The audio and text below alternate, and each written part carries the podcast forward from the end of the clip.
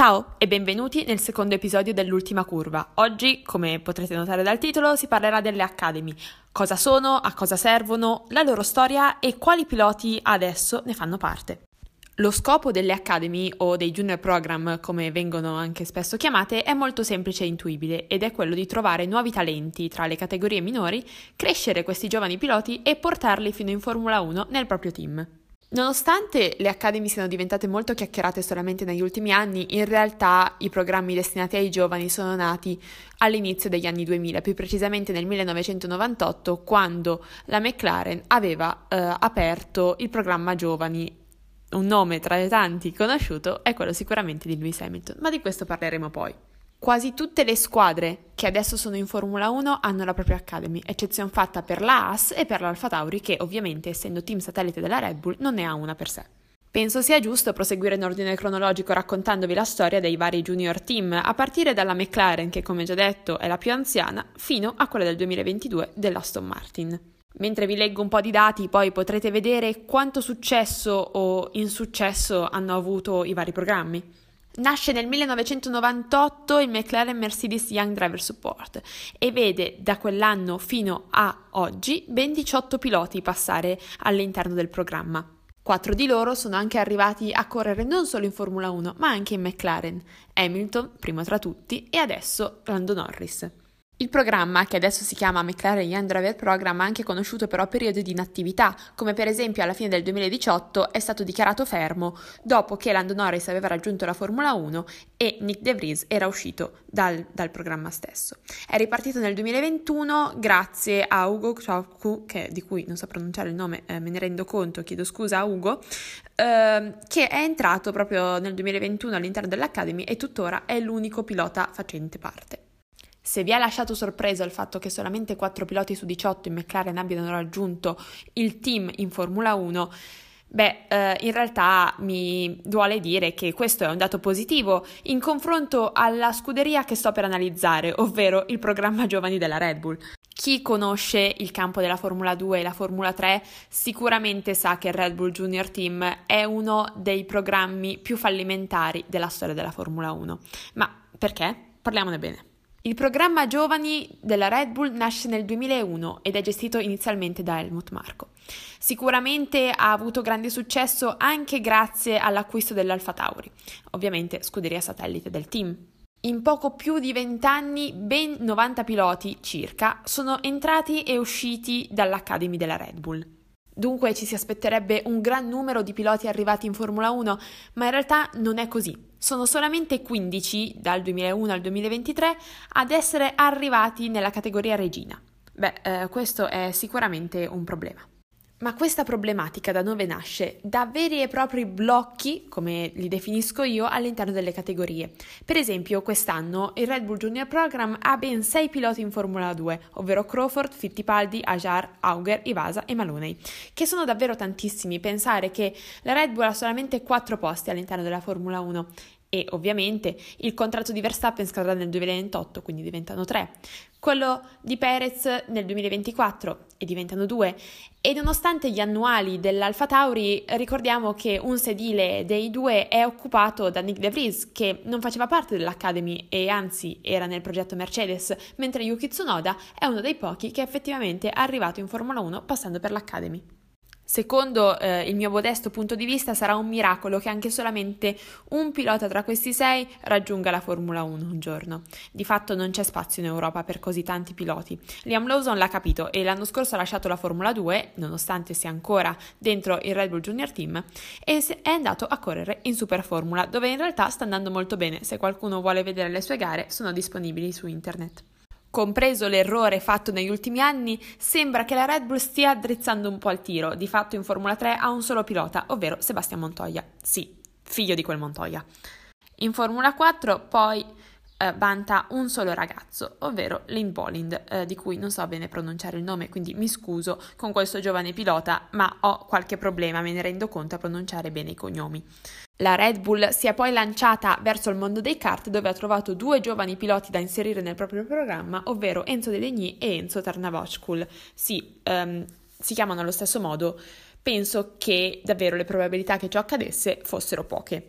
Bene, parlare della Red Bull mi mette sempre un po' di ansia perché capisco quanti giovani piloti e quanti giovani talenti siano stati sprecati per colpa, ovviamente, di cause di forza maggiore, ma anche di un'organizzazione dell'Academy non proprio magistrale. Non sono però gli unici ad avere dati abbastanza preoccupanti. Ecco, parliamo del Renault Junior Team, eh, ovvero Alpine Junior Team. Adesso ha cambiato nome, ovviamente. È nato nel 2002 e ha contato circa 50 piloti all'interno del proprio programma più o meno in 20 anni, 21 per la precisione, ma solamente 9 sono arrivati in Formula 1. L'Alpine Junior Program ha una nota positiva, ovvero copre tantissime categorie. Ci sono di fatto anche piloti del WEC come Holly Caldwell che fanno ancora parte del programma nonostante abbiano abbandonato il monoposto.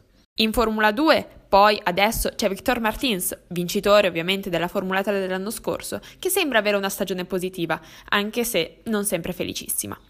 In Formula 2 con lui c'è anche Jack Duan, giovane talento che tutti stanno aspettando esploda, ma che sembra ancora essere lì in fase di preparazione. Tra le file dell'Alpine poi c'è anche l'italiano Gabriele Mini, ormai molto chiacchierato, che proprio questa domenica ha vinto la Future Race di Formula 3 a Monaco. Insieme a lui c'è anche Nicola Zvolov e Sofia Florsch. In Formula 4 italiana c'è poi Matteus Ferreira e Abby Pulling nella F1 Academy, la nuova categoria destinata alle ragazze. Ci sono poi Nite Beota che fanno parte delle file della Formula 4 anche se non hanno ancora disputato una singola gara, probabilmente lo faranno nel corso della stagione. Beh, l'Alpine abbiamo visto ha una grande varietà di piloti con anche caratteristiche molto diverse e Martins, oltre che Duan e Mini, sembrano essere buoni talenti da coltivare. Riuscirà però il team a portarli in Formula 1 e soprattutto arrivati in Formula 1 riuscirà a portarli nella propria squadra?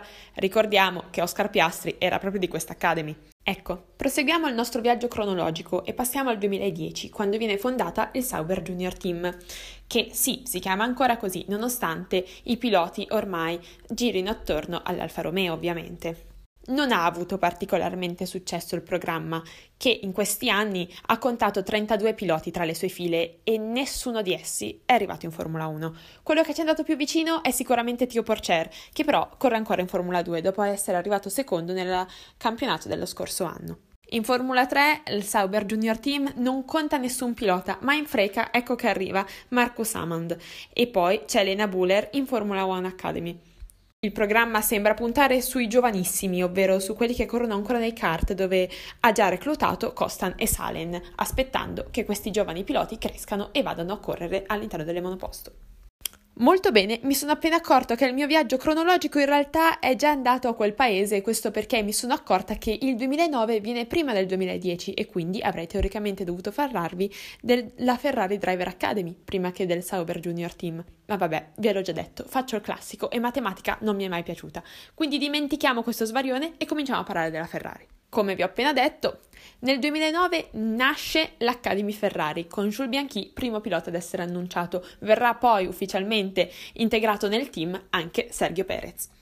La Ferrari è particolarmente selettiva nella sua scelta dei piloti e solamente 21 hanno partecipato al programma in quasi 15 anni. 5 sono arrivati in Formula 1, anche se solo per una stagione qualcuno, e uno soltanto, Charles Leclerc ovviamente, è arrivato in Ferrari per ora. Ad oggi probabilmente i piloti facenti parte dell'Academy Ferrari sono i più chiacchierati, almeno in Italia. Sappiamo come funzionano i media in questo paese. Ad oggi in Ferrari troviamo Arthur Leclerc, fratello di Charles, che corre in Formula 2, e Olli Berman, anche lui in Formula 2, classe 2005 e sicuramente uno dei migliori talenti del futuro, che io personalmente spero di vedere non solamente in Formula 1 un giorno, ma anche in Ferrari, perché, a mio modesto parere, penso abbia davvero del talento da vendere. In Formula 3 poi corre Dino Beganovic, vincitore della Freca dello scorso anno, e in Formula Regional corre Rafael Camara e Maya Weg, la prima vincitrice del Girls on Track di qualche anno fa. Di fatto la Ferrari si sta aprendo al mondo femminile delle corse e io oserei dire era anche ora. E da quest'anno anche Aurelia Nobels, che purtroppo non correrà per un certo periodo perché si è rotta il polso, corre in Formula 4 dopo aver vinto l'ultima edizione del Girls on Track, anche lei, al fianco di James Wharton, altro pilota molto giovane della Ferrari Driver Academy. Nel 2016 vengono poi annunciati due programmi nello stesso anno, quello della Williams e quello della Mercedes. Il programma Williams, chiamato anche qui come nel caso della Ferrari Williams Driver Academy, ha contato 12 piloti negli anni e 3 sono arrivati in Formula 1. Al momento la sua selezione di piloti desta non poche critiche, con Roy Nissany in Formula 2 ormai da diversi anni. Chi guarda la Formula 2 saprà che Nissany probabilmente non è un pilota adatto a questo tipo di macchine e a questo tipo di categoria.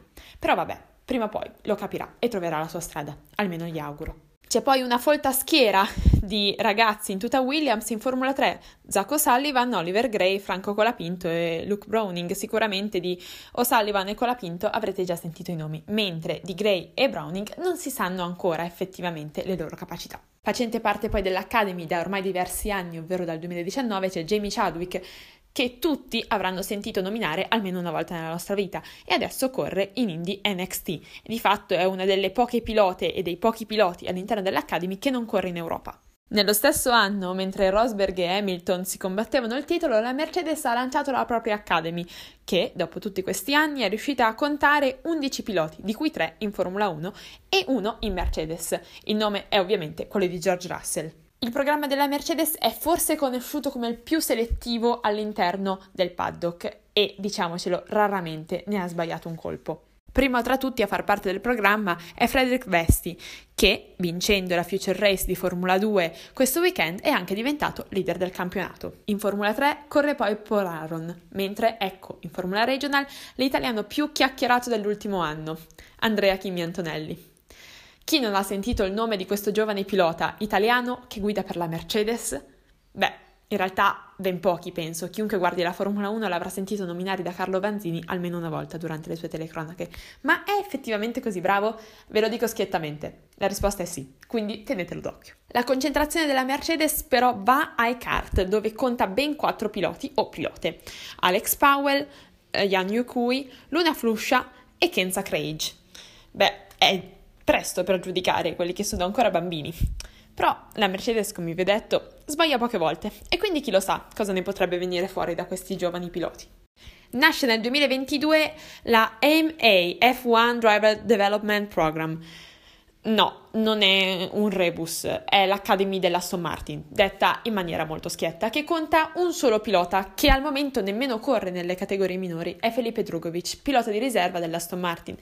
Qualcuno potrebbe essersi chiesto, Oli, ma che senso ha fondare un'Academy nel 2022 per metterci un pilota che non corre che è già, già nel tuo team? Ottima domanda. Uh, la risposta ovviamente io non ve la posso dare perché non sono onnisciente ancora, ma penso che sia per proteggere il pilota e evitare che vada in altri team, anche se la vicenda di Oscar Piastri dell'estate scorsa ci ha insegnato che spesso un contratto con un'Academy non basta a questo fine. E poi chi lo sa, magari la Stone Martin sta lavorando per ampliare il proprio programma e trovare nuovi ragazzi in vista di quando Fernando Alonso magari andrà in pensione. La domanda che però in molti si potrebbero porre è: Oli, ma allora, se le Academy hanno così tanti problemi, perché i ragazzi ci entrano ancora?